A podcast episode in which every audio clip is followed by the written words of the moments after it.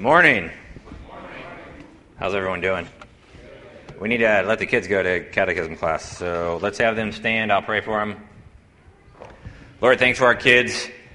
Thank you that um, you've blessed us with them. I pray, God, that um, each one of them would come to know you in a real and personal way, that they would be saved from an early age that you would be gracious to them, Lord, that they would see um, your face shining upon them day after day, that they would um, know uh, the reality of your love for them. And uh, we pray for, for many more stories um, like the Kesserings with Judah, God, that we would have our own kids coming to know you um, at such uh, an early age, God. And so we ask that you would be with them, let them receive the word planted, God. I pray, God, we would be good examples as parents for them, Lord, and we ourselves would receive the word um, planted, Lord, that you're about to give us. So let us take it, God, let it bear good soil or good fruit in our lives. Let it be put on good soil. Let our hearts um, just be tender soil, Lord, to you, God. So we ask that you would have your way with us, that you'd bless the rest of this service. We thank you for your mercy and grace to us, Lord. We love you so much. Amen. All right, turn, if you will, to Ephesians chapter 6. Ephesians 6, it says this, and starting in verse 10 Finally, be strong in the Lord and in the strength of his might. Put on the whole armor of God that you may be able to stand against the schemes of the devil. For we do not wrestle against flesh and blood, but against the rulers against the authorities, against the cosmic powers over this present darkness, against the spiritual forces of evil in the heavenly places. Therefore, take up the whole armor of God that you may be able to withstand in the evil day, and having done all, to stand firm. We'll see if we can get through those first couple verses uh, today and uh, continue on in the weeks to come. This is part two of my sermon on spiritual warfare. And I wanted to um, start with a question.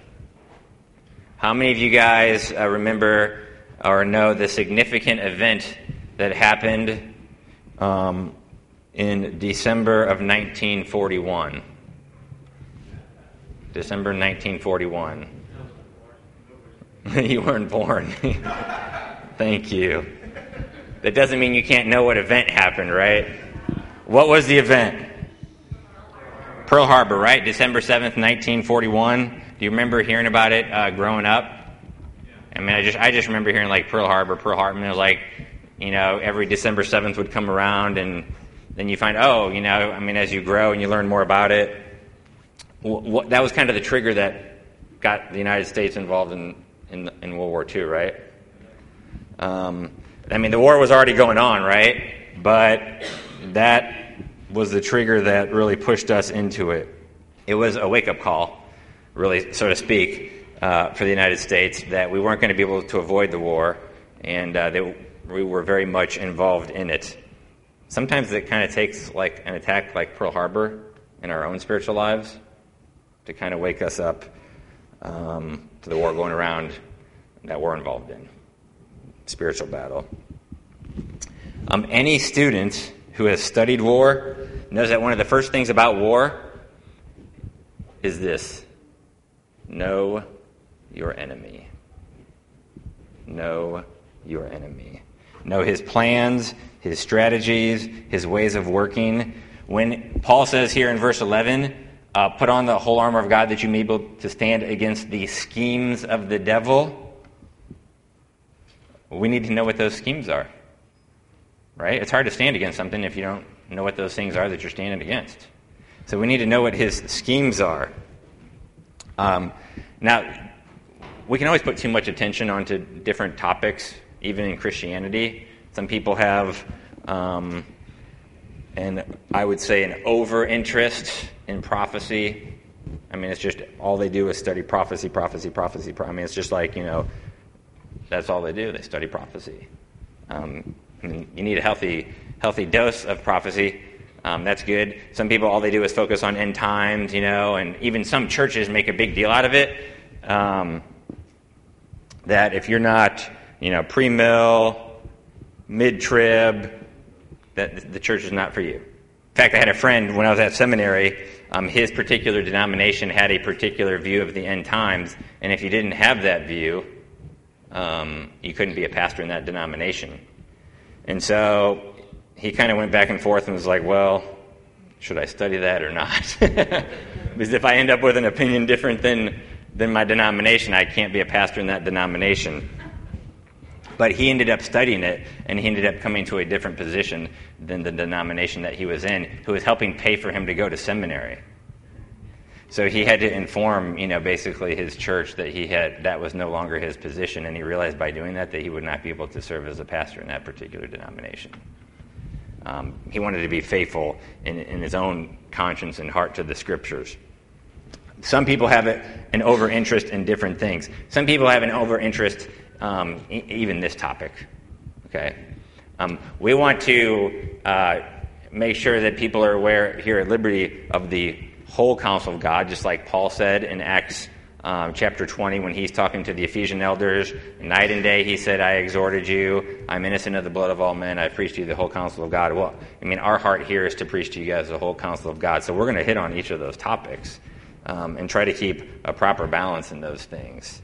Um, so, what we're doing the next few weeks is, is focusing on this topic of spiritual warfare because it is very much real and right before us. Um, look at 2 Corinthians chapter 2. And we will at some point come back to this uh, verse uh, in more de- detail later, but I just wanted to catch one thing in this, in this verse. Starting in verse 10 of 2 Corinthians chapter 2. Anyone whom you forgive, I also forgive. Indeed, what I have forgiven, if I have forgiven anything, has been for your sake in the presence of Christ, so that we would not be outwitted by Satan.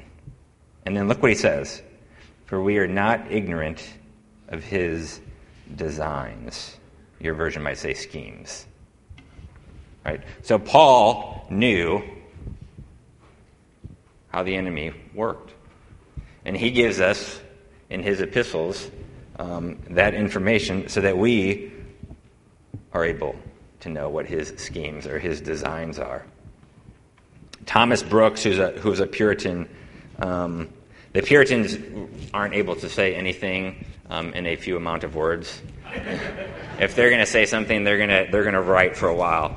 Um, so Thomas Brooks, um, he wrote 166 um, pages in like tiny little print on Satan's ways on how to fight uh, against against Satan and, and, his schemes. Good stuff, actually. It's, it's precious remedies against Satan's devices. It's, it's somewhat well known. But here's what he says um, towards the beginning as he is writing. He says this Christ, the Scripture, your own hearts, and Satan's devices are the four prime things that should be first and most studied and searched. Christ, scriptures, your own hearts, and Satan's devices. Um, our enemy is not flesh and blood. That's what I said a couple weeks ago. That's what Paul reiterates um, here in Ephesians 6. We do not wrestle against flesh and blood. That word wrestle, your version might say struggle, was used to indicate that the fully armored soldier was an accomplished wrestler who, on occasion, would be involved in a close quarter struggle. Okay, so the battle would be so intense, and, and we get to the point, whatever, that he's lost his sword, he's lost his weapon, the spear is gone, um, and it would actually be a wrestling contest to see um, who would win. Um, due to the cunning schemes of the devil, believers, we as believers, we need to be ready for, for both uh, a far off assault and a very near assault. The word that Paul uses here, that word against, is used when we're talking about some, something face to face. Okay? Not off in the distance, but our struggle is something that is very real and near to us. The enemy that Paul pictures is an enemy that we are struggling against face to face. There's no running from it. It is right there. We can't get out of it. Look, we might have issues with people no, that's not true. We do have issues with people, okay? You have issues with people. I probably have, I do have issues with people. And we're working through those issues with people. And the scriptures call us to be at peace with all men as much as possible, right? So we're doing that. But here's the thing um, ultimately, our enemy is not those people, even if they hate us, even if they revile us. Our enemy is Satan. Okay? It is against flesh and blood that we do not struggle. All right? That's not our struggle. Not against flesh and blood. It is against the enemy. So, our battle that we're waging is not going to be with fists and guns or even verbal words or physical strength. It's going to be on our knees. All right? It's going to be on prayer and supplication. It's going to be us being in the Word and living the Word out. That is how the battle is going to be done. You got to keep something in mind, folks. Satan hates you. Think about that for a second. Do you think there is even a drop of love or like that Satan has for you? Seriously. Just the slightest. No. There is not a drop of love or like or anything like that in Satan. He hates you. He hates you. So he's not ambivalent about you. He hates everything about you. Why? Well, one, you bear the image of God. So when he sees you, he sees you as God's unique creation. There's probably some jealousy there, actually. The angels weren't made in the image of God, but we were. So he sees you, and he sees you as the unique, special creation of God. You also have the Holy Spirit. You have been sealed. And God said, with the seal of His Spirit, You are mine. You are mine. So He doesn't like that. He doesn't like seeing that seal to know that you're the precious chosen one of God. You're also His workmanship. Right? As believers, you are his workmanship, created in Christ Jesus to do good works. He doesn't like that either. either.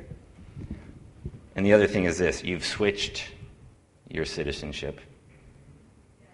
Your citizenship, Philippians says, is now in heaven. You basically said to Satan, Hey, I'm not a real big fan of your kingdom, so I'm out of here. Um, that didn't go over so well with him. Listen, there's two kingdoms, and they are at war. Okay, there's the kingdom of God and there's the kingdom of Satan. The kingdom of light, the kingdom of darkness. You cannot escape the war. You can't escape it. By virtue of being a human, you're involved in the war. Even unbelievers, whether they know it or not, are involved in the war. Who wins? Well, listen, Satan's kingdom has soldiers called demons. But God's kingdom has soldiers too. It's you, it's each one of you. Now, you guys realize you once were a part of his kingdom, right? I mean, you once were a part of it. I once was a part of it. Look earlier in Ephesians in chapter 2. Ephesians 2. It says this in verse 1 And you were dead in the trespasses and sins in which you once walked following the course of this world, following the prince of the power of the air, the spirit that is now at work in the sons of disobedience. All right, did you catch that? Following the prince of the power of the air. You were follower of Satan. It's that simple. And your loved ones and the people close to you who don't have Jesus, they're a part of that kingdom. They're a part of it. But there is hope. Look on, verse 3. Among whom we all once lived in the passions of our flesh, carrying out the desires of the body and the mind, and were by nature children of wrath like the rest of mankind. But God. You should underline or circle or do something with those two words because that is huge there in verse 4. But God, being rich in mercy because of the great love with which He loved us, even when we were dead in our trespasses, made us alive together with Christ. By grace you have been saved, and raised us up with Him, and seated us with Him in the heavenly places in Christ Jesus. Amen? Here's the thing Satan wants you back. I mean, uh, in Luke 22, Jesus says to Peter, Look, behold, Satan demanded to have you. Satan demanded to have you. Think about that word demand for a second. I mean, when you make a demand, there's kind of this implicit idea in the demand that the other party could refuse the demand, right? I mean, here's a list of our demands, and the other party can say, okay, well, we'll, meet one and three and four and six, but we're not going to meet the others, right? So Satan demanded it, and really God says, well, you can't have him, he's mine, but I'll let you take your best shot at him. So he'll do everything he can to get you back. Uh, and if he can't get you back, he'll do everything to make your life miserable. It's true.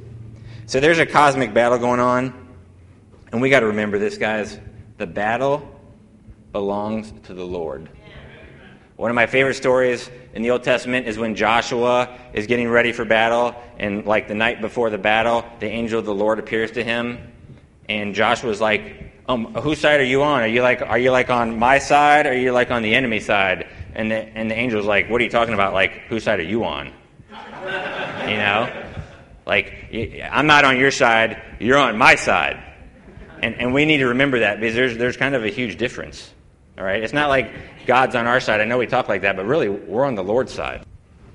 And so, um, in 1 Samuel 17, uh, David acknowledges this. You don't have to turn there, but just listen. This is when he's um, getting ready to fight Goliath. This day the Lord will deliver you into my hand, and I will strike you down and cut off your head. And I will give the dead bodies of the host of the Philistines this day to the birds of the air and to the wild beasts of the earth, that all the earth may know that there is a God in Israel. Now, how come the little kid stories always leave that part out? You know what I'm saying? Like, cut off his head, vultures on the bodies. Veggie Tales kind of miss that. Okay. But going on, for real. And that all this assembly may know that the Lord saves not with sword and spear. For the battle is the Lord's, and he will give you into our hand. It is God's battle, and we're a part of it. Look, I'm a soldier, not a general. He gives the commands. You're soldiers. You're not generals. He gives the commands. I obey.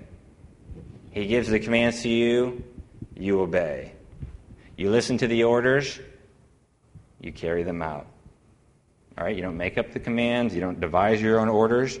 He speaks, you listen, you act. Okay, we're the soldiers. So this battle is spiritual, and this battle is long. It will go until the day you breathe your last breath. It is a long battle. And what is Satan's goal in the battle?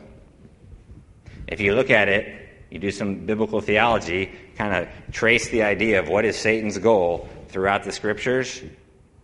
It's destruction of the chosen seed. Think about Pharaoh when he t- tried to destroy all of Israel's male children. Think about Pharaoh again at the Red Sea, wanted to wipe them all out. What did Haman in the book of Esther try to do? Wipe out the Jews. Balaam's attempt to curse Israel and bring them ruin. Herod's attempt to murder the infant Jesus. And on and on to this present time. Here's the thing, and it's kind of interesting when you think about it God uses Satan. He uses Satan for his own purposes and for his own glory. Which is kind of funny when you think about it. Satan thinks he's doing everything he wants, right? He's got free rein everywhere, right? But God is using it. This is what John Calvin said this even the devil can sometimes act as a doctor for us. And if you think about some of the spiritual battles you've been in, how God has used that greatly in your life. But what has He been using? He's been using Satan himself to accomplish good in your own life. Think of uh, what Joseph said towards the end of Genesis. What, what, what you, talking to his brothers, what you meant for evil, God used for good. Okay? What Satan means for evil, God will use for good. So Satan has has followers, they're demons. What are demons? Fallen angels. And Jesus, you guys read the Gospels? That's good, you should. Jesus regularly encountered demons like time and time again. And people are like, why are they like just popping out of the woodwork, you know, when, when Jesus is going along with his ministry, right? He encounters a whole lot. Um, here's the thing many people think many different things on that. It's real simple. Satan is going to do what he thinks is best in each country, city, region, home, and family. So, whatever his strategy is, that's the one he's going to carry out. So, if he has a strategy in first century Jerusalem because God himself is on the scene, that's the strategy he's going to employ. Does he have a different strategy in America today? I'd say so. His strategy with America is very different. Satan operates differently here than he does elsewhere.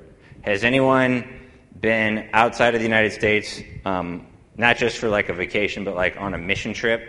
Anybody outside the U.S.? Okay. Then perhaps you have seen um, how Satan operates elsewhere. I can attest uh, that in Mexico and Belize, um, Satan operates differently than he does in America. He just does. In our country, which is dominated by science and materialism, um, to me, it would be wise for him to be discreet and to not give anybody a clue that maybe there's a spiritual world out there that might um, give them pause, that might wake them up. So Satan has help. He has other fallen angels to help him. Um, and there's a lot of them. Look at Revelation. Let's look at um, Revelation 5. Let's see, it says this in verse 6 And between the throne and the four living creatures, and among the elders, I saw a lamb standing, as though it had been slain, with seven horns and with seven eyes, which are the seven spirits of God sent out into all the earth. And he went and took the scroll from the right hand of him who was seated on the throne. And when he had taken the scroll, the four living creatures and the twenty four elders fell down before the Lamb, each holding a harp and golden bowls full of incense, which are the prayers of the saints and they sang a new song, saying, Worthy are you to take the scroll and to open its seals, for you were slain, and by your blood you ransomed people for God from every tribe and language and people and nation. And you have made them a kingdom and priests to our God, and they shall reign on the earth. Then I looked, and I heard around the throne and the living creatures and the elders the voice of many angels, numbering myriads of myriads and thousands of thousands, saying with a loud voice, Worthy is the Lamb who was slain to receive power and wealth and wisdom and might and honor and glory and blessing. Amen? That's what these angels are singing, right? Who are they singing it to? Jesus, right? They're singing to Jesus. Power, wealth, wisdom, might, honor, glory, blessing. If Jesus was just a mere man, that'd be crazy to do that. It'd be crazy to sing to him in the first place. But um, to, to, to give him those things, to ascribe that to him, would be crazy. That's just a footnote. So notice the angels there in verse 11 myriads of myriads. Do you guys know what a myriad is? It's like a countless number. so myriads of myriads, right? Well, if you look over then in, in Revelation 12, we get John's description of what's going on. We're going to start in verse 1 to get a little backdrop here. And a great sign appeared in heaven a woman clothed with the sun, with the moon under her feet, and on her head a crown of 12 stars. She was pregnant and was crying out in birth pains and the agony of giving birth. And another sign appeared in heaven Behold, a great red dragon with seven heads and ten horns, and on his heads seven diadems. His tail swept down a third of the stars of heaven and cast them to the earth. And the dragon stood before the woman who was about to give birth, so that when she bore her child, he might devour it. She gave birth to a male child. One is to rule all the nations with a rod of iron, but her child was caught up to God and to his throne. And the woman fled into the wilderness, where she has a place prepared by God, in which she is to be nourished for 1,260 days. Then it goes on. Now war arose in heaven. Michael and his angels fighting against the dragon, and the dragon and his angels fought back. But he was defeated, and there was no longer any place for them in heaven. And the great dragon was thrown down, that ancient serpent who is called the devil and Satan, the deceiver of the whole world. He was thrown down to the earth, and his angels were thrown down with him. So they're cast out of heaven. How many are cast out? Well, most people think in verse 4, where it says the dragon's tail swept down a third of the stars of heaven, that those stars are referring to the angels that fell. A third of the angels, many people believe, are the ones that rebelled and fell. So a third of myriads of myriads is a whole lot.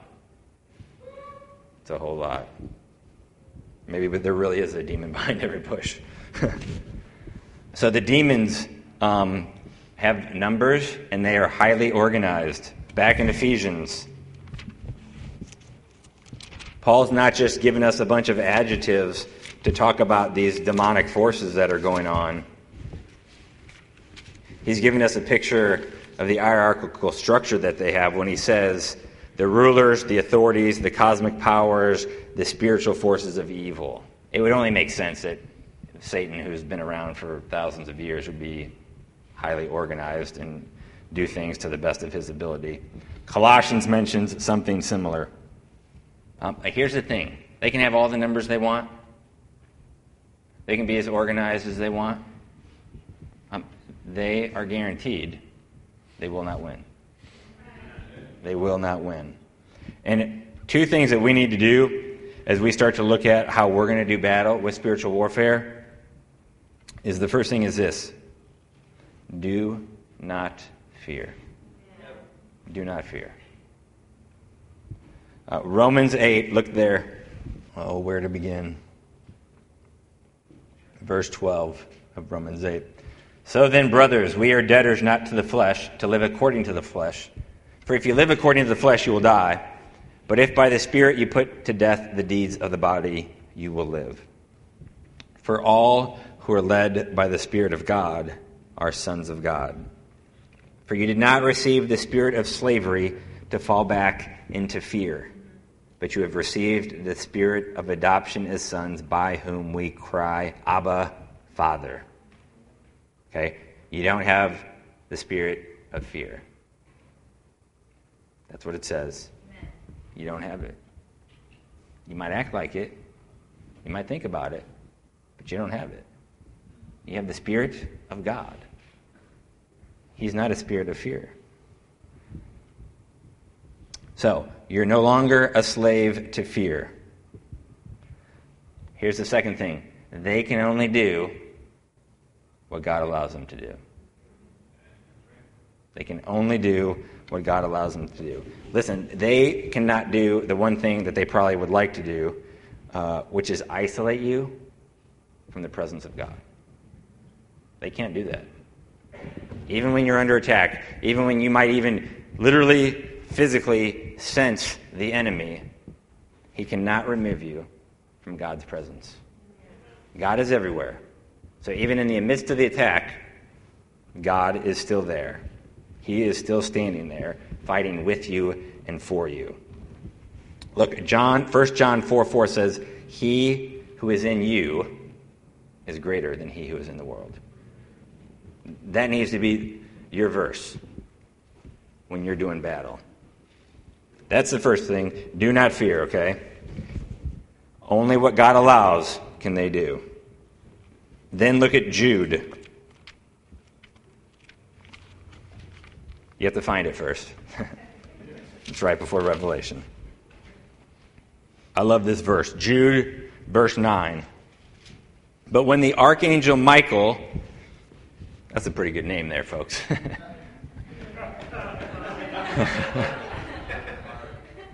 you know what Michael means, right? Do you know what it means? It means who is like the Lord. Now, I like to think of it as a statement. My mom likes to think of it as a question.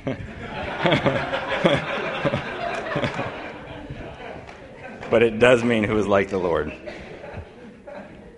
Okay, verse 9. But when the archangel Michael, contending with the devil, was disputing about the body of Moses, he did not presume to pronounce a blasphemous judgment, but said, The Lord rebuke you. Here's my point with this verse do not be self confident in doing spiritual battle. Do not take confidence in the flesh. Look, if Michael the archangel realized, hey, I'm, I'm not going to try to, to, to handle Satan on my own, I'm going to let the Lord do it, like the Lord rebuke you. Look, if anyone could have said, I rebuke you, it should have been the, the archangel Michael, like second in command now. But what does he do? He appeals to God for help. He doesn't try to take care of the situation himself he realizes where his reliance is it's on God. So we need to have a God reliance and not a self reliance as we do spiritual battle. Listen, Christ has the victory. He really does. He has the victory. And I want you to look at something in Mark chapter 1. This is good stuff. All right, Mark chapter 1, verse 21. And they went into Capernaum, and immediately on the Sabbath he entered the synagogue and was teaching. And they were astonished at his teaching, for he taught them as one who had authority, and not as the scribes. And immediately there was in their, their synagogue a man with an unclean spirit, and he cried out, What have you to do with us, Jesus of Nazareth? Have you come to destroy us? I know who you are, the Holy One of God. I mean, if you kind of let the, the scene play out in your mind, I mean, this demon is like freaking out. Like, why are you here? I mean, you, is my judgment right now? I know my judgment's coming, but is it like right now? Have you come to destroy me right now? You found me. I'm inside this guy. I'm in trouble. Jesus is here. They feared Jesus. They thought that their judgment was going to happen right then for that particular demon. guess what? They still fear him. Even the demons believe and shudder. That's what James says. So, really, when you think about it, there's kind of two victories for us as we look at the scriptures. The first is the fulfillment of Genesis 3:15 when God really curses Satan. Um, he says, "He shall bruise your head." Right? It's a curse, but it's really it's a promise for us. Uh, it's really a promise to Satan, too. Uh, you're going to do all you can. Strike the heel, he shall bruise your head. The seed, Jesus, will bruise Satan's head. But there is a second part to that that we can miss. If you look in Romans, Romans 16, we used to sing this song at the junior high all the time, Romans 16, 19 and included 19 and 20. So he starts in verse 19 Your obedience is known to all, so that I rejoice over you. But I want you to be wise as to what is good, and innocent as to what is evil. And then he goes and says this The God of peace will soon crush Satan under your feet. Did you ever think about that before? He's going to crush him under your feet. Under your feet. So, uh, the original p- promise is hey, uh, the seed's going to basically bruise your head, um, but the rest of the body is going to crush you under their feet. That's what it says, right? So there's kind of a, a, a two part victory there. I mean, when, when uh, God was letting his son uh, go through what he went through in his earthly life. And then when he was placed on the cross, I mean, Satan thought he was winning. I mean, again, there's, There's irony, right? Satan thinks he has the ultimate victory when it is the ultimate victory for God, which is the ultimate victory for us.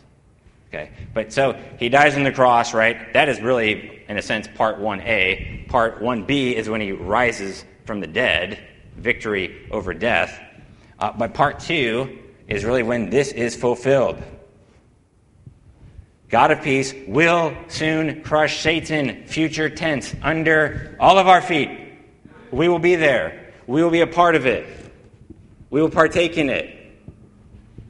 The judgment is coming for Satan. Has his defeat been finalized? In many ways, yes. Have we seen it and witnessed the final doom of him? Not yet. But Revelation gives us a very clear picture that you cannot mistake for anything else. He is thrown into the lake of fire. That's what it says. Thrown into the lake. Look at Revelation 20. It says this in verse 7. And when the thousand years are ended, Satan will be released from his prison and will come out to deceive the nations that are at the four corners of the earth, Gog and Magog, to gather them for battle. Their number is like the sand of the sea. And they marched up over the broad plain of the earth and surrounded the camp of the saints and the beloved city. But fire came down from heaven and consumed them. And the devil who had deceived them was thrown into the lake of fire and sulfur, where the beast and the false prophet were, and they will be tormented day and night forever and ever. That is his end. That is his end. It is guaranteed. It is prophesied about. It is certain. In the meantime, we wrestle against him. All right? His, his end has been decreed. He's going to do everything he can in the meantime to take out as many people as he can, believer or unbeliever.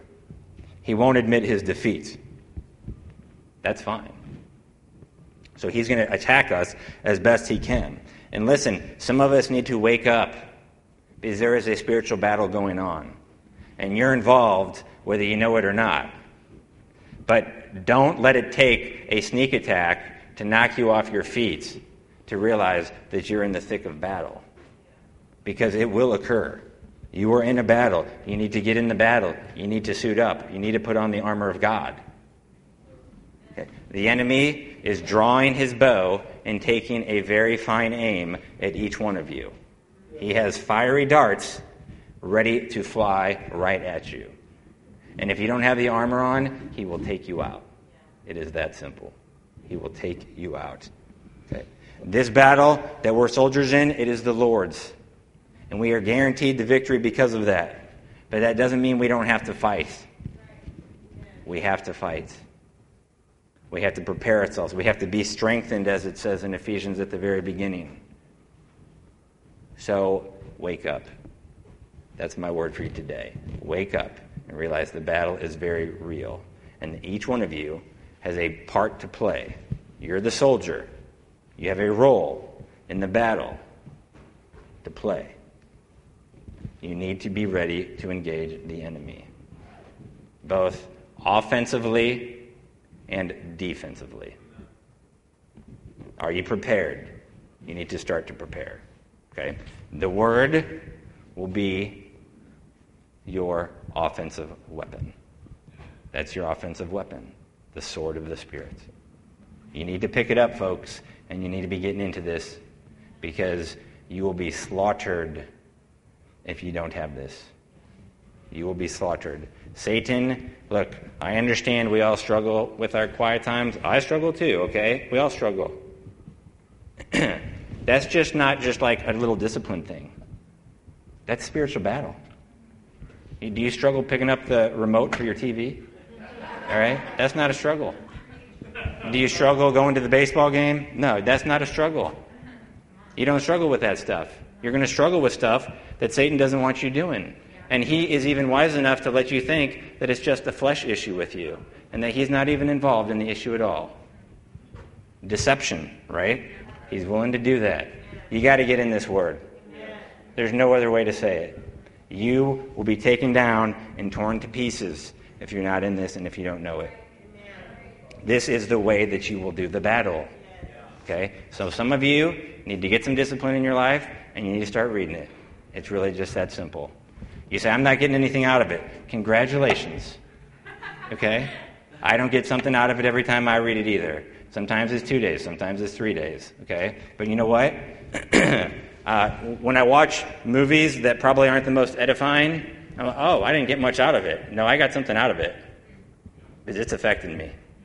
Okay? It's affecting me. If I'm in this, it really doesn't matter if I'm getting something out of it or not, in one sense, because I'm getting something out of it. Okay? You're choosing your diet of food, your spiritual diet.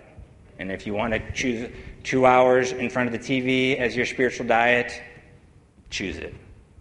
But if you want to choose two hours with this, choose it. I can guarantee you, it'll make a difference.